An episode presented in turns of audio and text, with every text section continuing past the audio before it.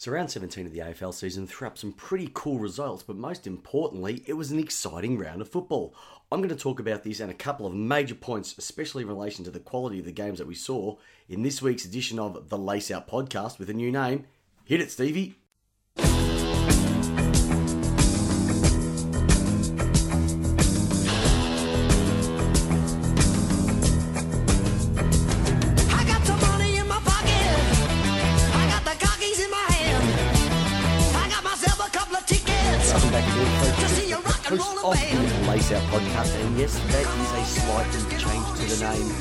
Number of reasons. First of all, a lot of people have been looking up the wrong Laces Out podcast, which is an American NFL podcast on Spotify and Pocket Casts and iTunes and a number of other places. So uh, we decided to take the yes out, but most importantly, I had a bit of a chat with a couple of my mates over a couple of beers uh, over the weekend. They were saying that in Australia it's known as lace out, not laces out. So, hey, you know what? When in Rome, let's do the right thing. So, let's call it what it's supposed to be. So, from now on, we're going to be known as the Lace Out Podcast. Once again, I'm your host, Christopher Pepper. Wrapped to be here, belting out a, another review of AFL football, round 17, coming to you every Tuesday. Um, and I think the great thing that I want to talk about uh, from this round is just the quality of the games that were played. One other thing that I'm going to focus on is over the last number of weeks, probably you know, actually throughout the whole season, I've focused on a lot of the things that have been really negative about the game. This week, we're flipping it on its head. So, for the first time ever this season, we're not going to have a great pretender because you know what? No one pretended. In my eyes, we're talking about the greatness of what this round of football was like. So we're going to highlight what I really took out of it. Um, and there was some exciting things across the board. Yeah, there were a couple of lowlights. You know, uh, Carlton put in another crappy performance. Um, we could also say that uh, Gold Coast put in another dodgy performance. But we talk about that every week. So let's focus on the good stuff. Uh, and I think the highlight of the weekend from a lot of us was the game on Sunday afternoon between two teams, Sydney and also North Melbourne.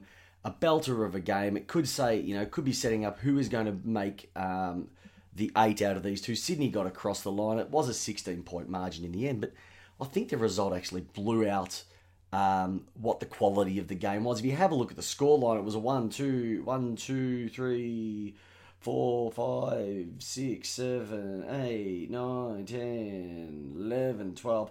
13 score changes over the course of the day.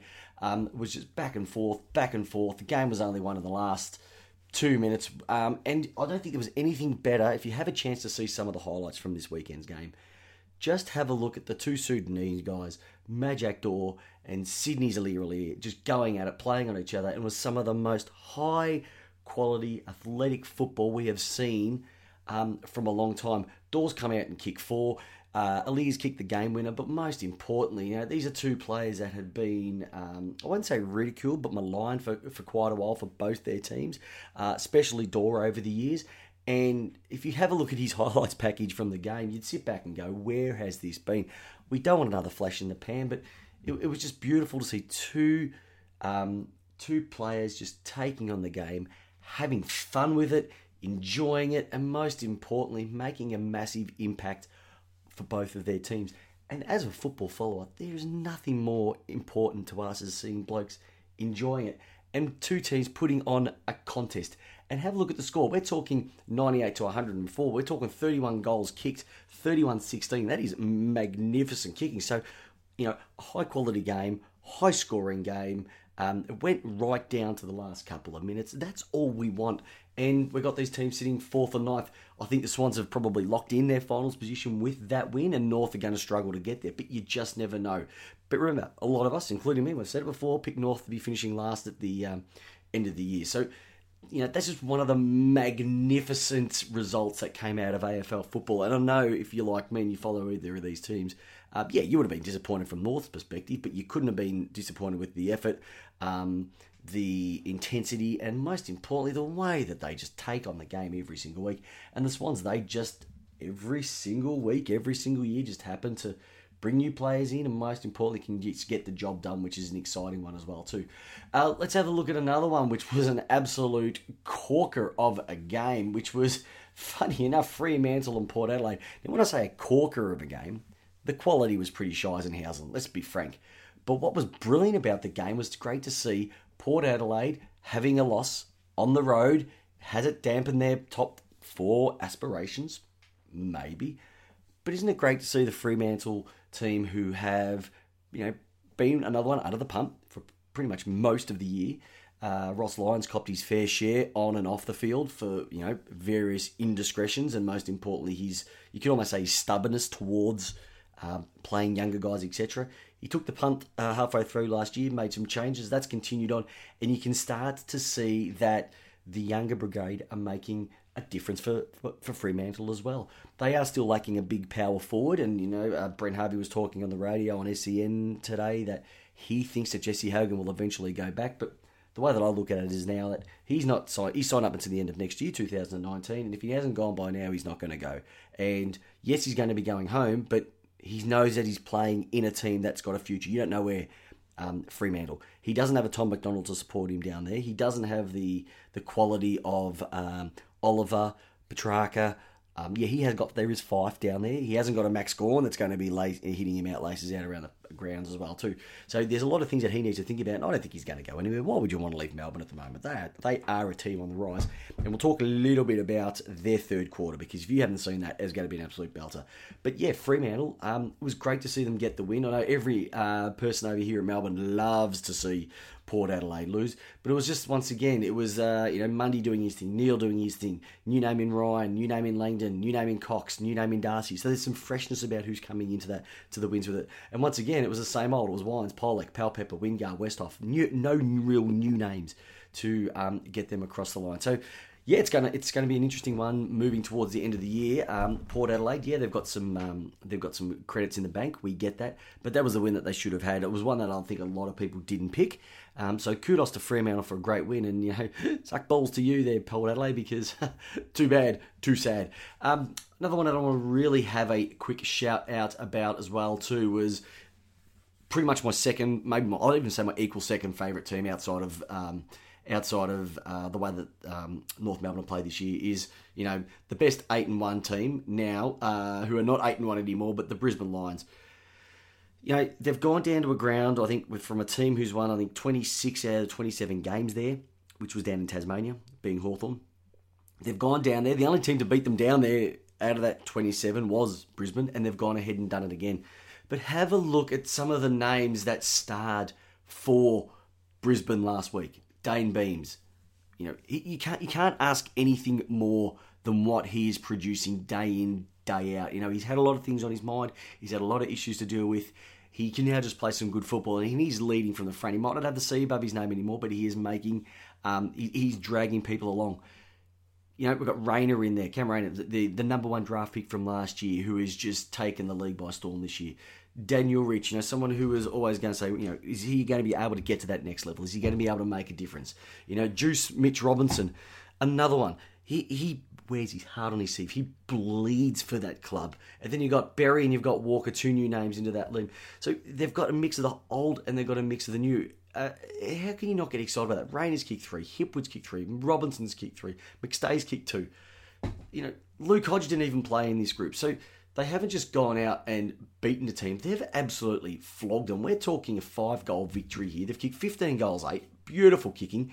Hawthorn have gone down with a loss that most people would have said that you know they would have locked that win a couple of weeks ago. Sicily's gone with a broken bone in his hand or wrist, so he's going to be out for six weeks, potentially the rest of the year. And so the Saw, I think the Hawthorn are very, very lucky that they do have a bit of an easier run over the next six weeks because that's all we've got left in the regular season. Six weeks, how quick is it gone? Um, so they've got that on their side, but once again, they're a team that's no lock to make the finals either. So you know, just a couple of these, um, a couple of these outcomes over the weekend have made a massive um, difference to teams' top four chances, teams' bottom four of the top eight, but most importantly, teams making the eight altogether. On the flip side to that, though, really wanted to give a quick shout out to the Melbourne Football Club. I know you're my team. I missed the first quarter of the game because we couldn't get a car park anywhere. Um, getting frustrated with the kids. The kids are getting frustrated at me. Thank goodness for Mac Happy Meals to keep them shut up, to, to keep them quiet over uh, a bit of time. And if you saw the first half of this game, you know, thinking that they'd come back from Darwin the previous week, we don't have a really good record of winning when we come back from Darwin just because of the heat and the fatigue factor. Um, last year's game, I think that was the Sydney game, that was Melbourne's Friday night game, and we completely fell in a hole. They were just absolutely cooked by that particular stage. This week, I actually spoke to a lot of people at work, friends, colleagues, and said, look, don't, don't, don't tip Melbourne this week. They will get beaten by the doggies. They don't perform whatsoever when they come back from Darwin. And if you looked at the first half of football, you would have been uh, correct by my uh, assessment of what was going on.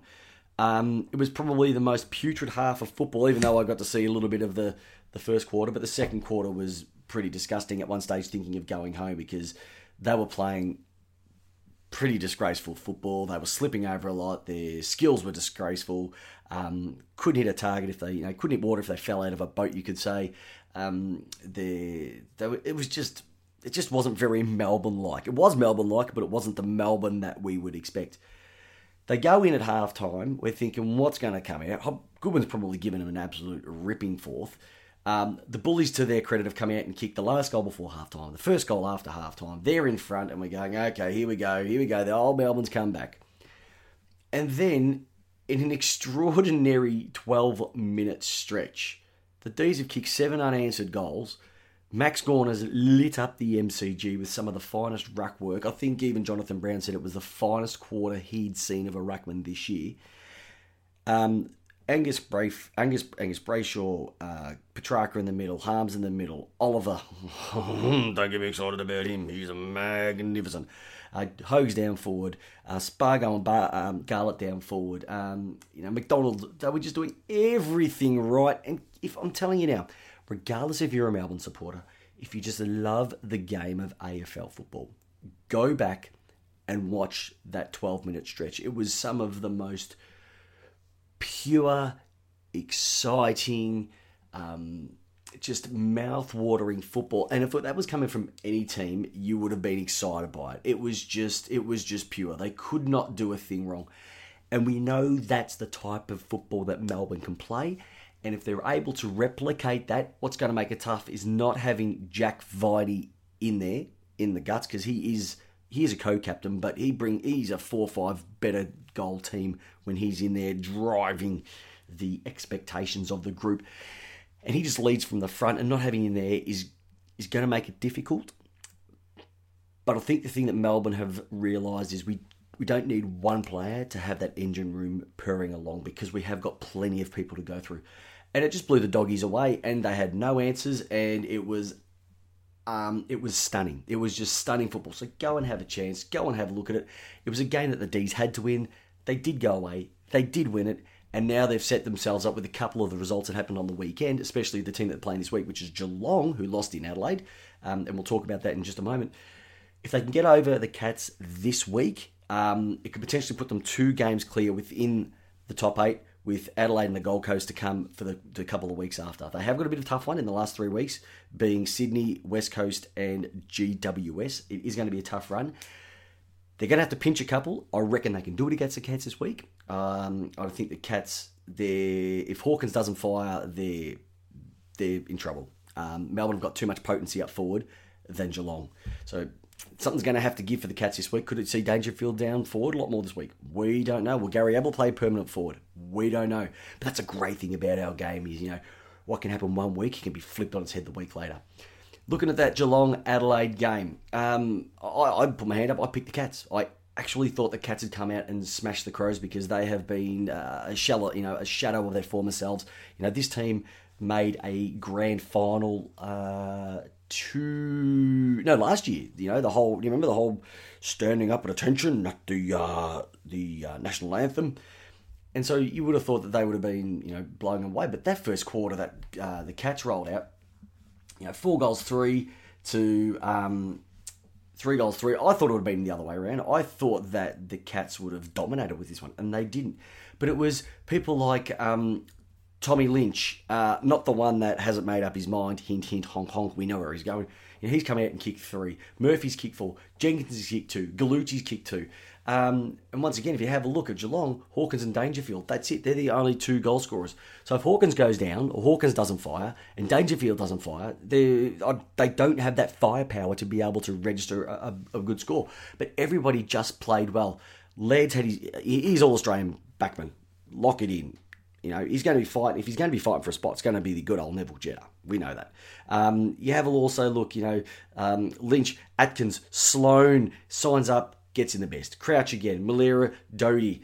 Um, there's just something to like about the, close, the Crows at the moment, but have they left their run too late? Um, maybe, maybe not. We don't know. Tex ain't going to be playing this week because he decided to um, pretty much run through Zac Tuohy and uh, send him into La La Land. And how we got a week? Michael Christensen, you're a dead set flog. That's a week? You're kidding me. That's more than a week. That should have been at least a three weeker. At least make it two so we didn't have to play against him the week later. Um, so that's really setting it up for an awesome week in a couple of weeks against the D's as well too. Um, and the good thing is, is that the Crows, um, have they got a slight chance? We don't know, but they're playing the Brisbane Lions at the Gabba, which a number of weeks ago you would have thought, yeah, lock it in. But, you know, the Lions have won three in a row. Adelaide is starting to get a bit of their mojo back. Um, there's a little bit of excitement there. So, you know, a game that they would have probably locked in is maybe a, a given. They are going to be tough to beat up there at the Gabba. That Gabba is becoming a little bit more of a fortress like it used to be quite a number of years ago. Um, and I'll tell you what, if I was playing in the Brisbane Lions in the last few rounds, yeah, I don't, I don't know if I'd want to be part of it. Um, another team that I have to give out some credit to is um, Essendon. They just keep finding a way to win on the road. Uh, this week, it, mind you, it was against the Gold Coast Suns. The Gold Coast were in it quite early, but they just, uh, after half time, they, they fell in a hole. Stewie Dew can only do what he can with the group that he's got. You know, good, it's great to see Dyson Heppell get some um, get some um, uh, form back. Nice 36 disposals. Zach Merrett with a, cas- a casual 37. Um, and they just keep doing what they have to do. You know, if you think about it, they've beat they've beat uh, Gold Coast in Gold Coast, GWS at GWS.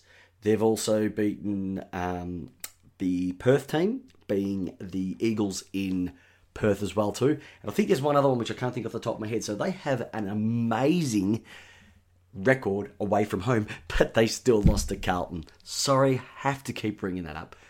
But you did. So, regardless of how awesome your year is going and how it's picking up towards the end, you still lost to Carlton. So, no matter how many positives you have, you still lost to Carlton Essendon. I'm sorry, I'm going to keep telling you about that.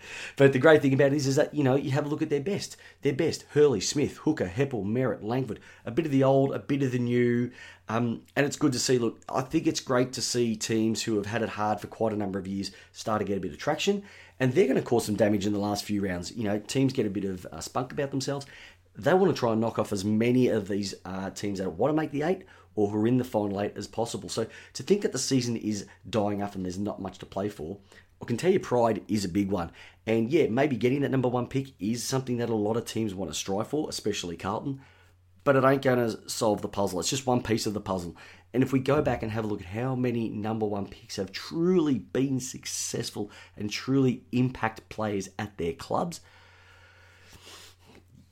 don't think that's as many. Actually, if you have a look at how many number one draft picks have won um, premierships, I don't think it's all that many either. Uh, so um, I'm just having a bit of a look now for you all. Um, I think like Luke Hodge would probably be the uh, one of the early ones. I would also have a look at. Um, actually, I've got it here. So give me a moment, and I'll have a look for you. So. Um, just going through, just going through, just going through. Uh, Drew Banfield, yep, he would have played one. I think he would have played in one of the West Coast ones. Um, Michael Gardiner might have snuck one in as well too. Uh, Des Headland, I think he snuck one at the Brisbane Lions. Hodge's obviously picked up four. Um, but outside of that, no one else has, has won a flag. So to think that the number one draft pick is going to make the big difference it, it isn't going to happen. It just isn't going to happen. But if you have a look at the last number of years, and if we go from 2011, so the big general Johnny Patton's gone down with a knee, but he was he's made a bit of a, made a bit of difference.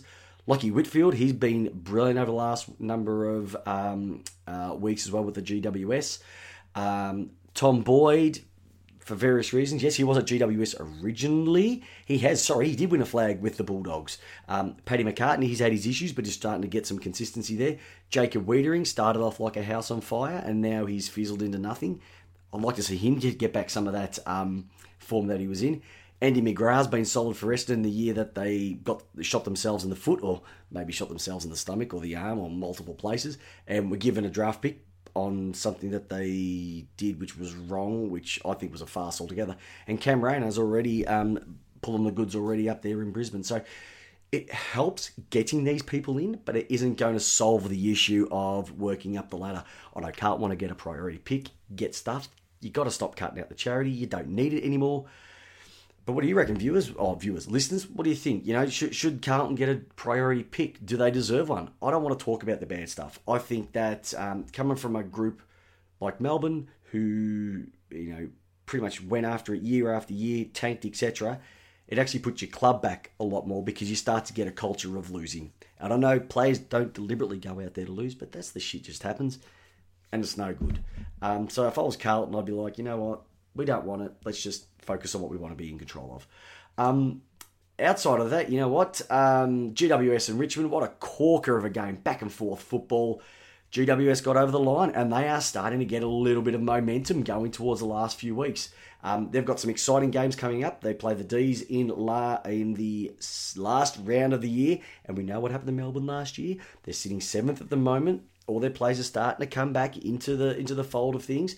Um, have they worked out how to play Richmond instead of playing the high pressure handball stuff, kicking the ball a little bit around to be able to maybe spread the, the Richmond defence out? That was something that would have worked. Um, have a look at the GWS: Ward, Coniglio, Whitfield, Shiel, Taranto, Langdon. Some gorgeous names, gorgeous footballers in there. You know, good looking perspective, yeah, maybe, but from the way they play, awesome. Um, once again, you know, Dusty Martin's coming in, picked up a little bit of form. Lambert, Rioli, Grimes, Prestia short.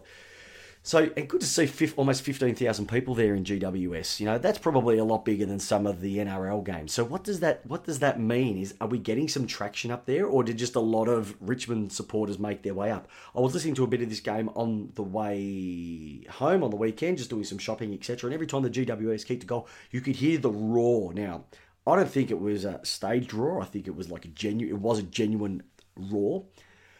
But more importantly, it's just great to see them starting to get some of that following. They've set their list up so much better than what the Gold Coast did because they made sure that they got the leaders into the group. People like um, Callum Ward, Luke Power, James McDonald, uh, Big Dean Brogan. These guys, um, you know, Chad Cornes set this group up for success from day one. Gold Coast didn't do that, and now they're reaping the rewards. And you can see they, they're starting to do things that they never did a couple of years ago, the GWS, um, such as smarter football, um, a lot more two way running, um, a lot more working for each other. Um, more importantly, if you have a look at some of the work towards the end of the game, um, Dylan, Dylan Shiel came out of the middle. There was probably a minute and a half left, and instead of just bombing it forward, he just chipped it nicely to the wing is going to chew up some clock there. So they're just getting older and they're getting smarter in the way that they approach their football as well too. From a Richmond perspective, can you look into it too much? Eh, probably not. Um, yeah, it was a loss, but they don't have a great record outside of the MCG. But as one of my colleagues today at work said, he goes, Peps, grand finals are not won in July, and most importantly, they are won at the MCG. And we have won how many in a row there? Yeah, 26 odd, I think. Um, so yeah, you can't really argue with him from that perspective. Here's the thing though.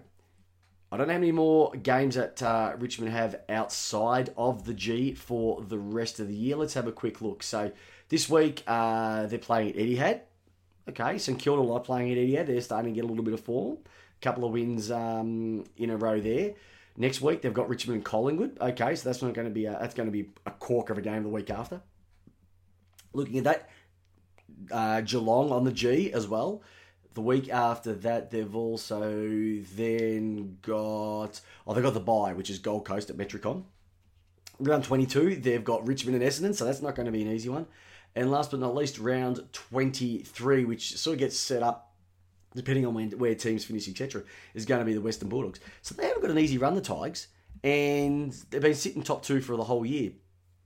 Their danger is that they don't get that top two position and they uh, lose their first final, or they're going to have to go interstate to play, you never know what could happen. That is going to be the whole Forrest Gump scenario. It is going to be that box of chocolates, and I don't know what we're going to get. If it's at the G, it's going to be the Lindor ball. Mmm, yummy, yummy.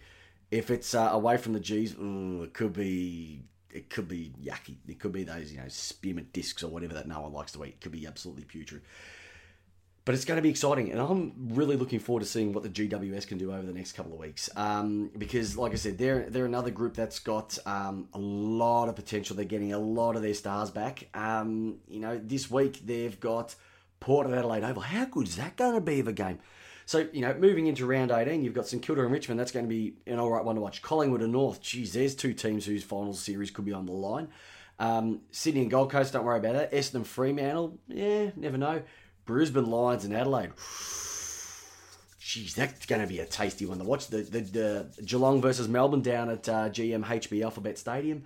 Carlton and Hawthorn. You know, forget about that. West Coast and the Western Bulldogs. You forget about that one. Important GWS at the Adelaide Oval. So another corker of a week of AFL football. So, look, I know it's been a bit of a shorter one today. I just really wanted to highlight that the game is in a good state. Now, it isn't my great pretender for the week, but I just wanted to highlight one thing. You know, on the news tonight, they spoke about how the AFL is thinking about how can we introduce new new rules, um, new um, ways of the game being umpired, etc., and so forth. You know what? Just leave it. Just leave it. I think it was like most people had four or five winners over the weekend, a lot of upsets, high scoring football. The game is going to evolve. It simply is going to do that. Okay. We've had a game which had 21 goals kicked. That doesn't sound like a lot, but that was back and forth pressure all day, that GWS and Richmond game. It was probably one of the best games, like the North one we mentioned earlier. So just leave it. Um, it isn't netball. We don't need zones. We don't need bigger goal squares. We don't need anything along those lines. Just interpret the game like it's meant to be played. Um, just leave it alone. I, I, I don't know what more to say. It's just, you know, it's a game that we've all grown up with. I'm 42 years of age. It's a game that I've been playing since I was, you know, four or five years. And most importantly, the good games will be good games. But I think what's happened is we're seeing a lot more of the shit games. And we can just park those to the side and focus on the ones. We love an upset. We love an underdog. We love close games. We love high scoring games. And we had that on the weekend. So instead of just, you know, throwing the baby out with the bathwater, have a bit of a look how the rest of the season goes. Trial some things. Let every club go through these trials and then make a educated decision. Go with your go with your gut, go with your head, and go with your heart. All right. It's all got to feel right. It's got to you know dead set down in your heart. It's the right decision. In the head, it's got to be the best decision for the game, not for you, AFL. So you know you're lining your pockets.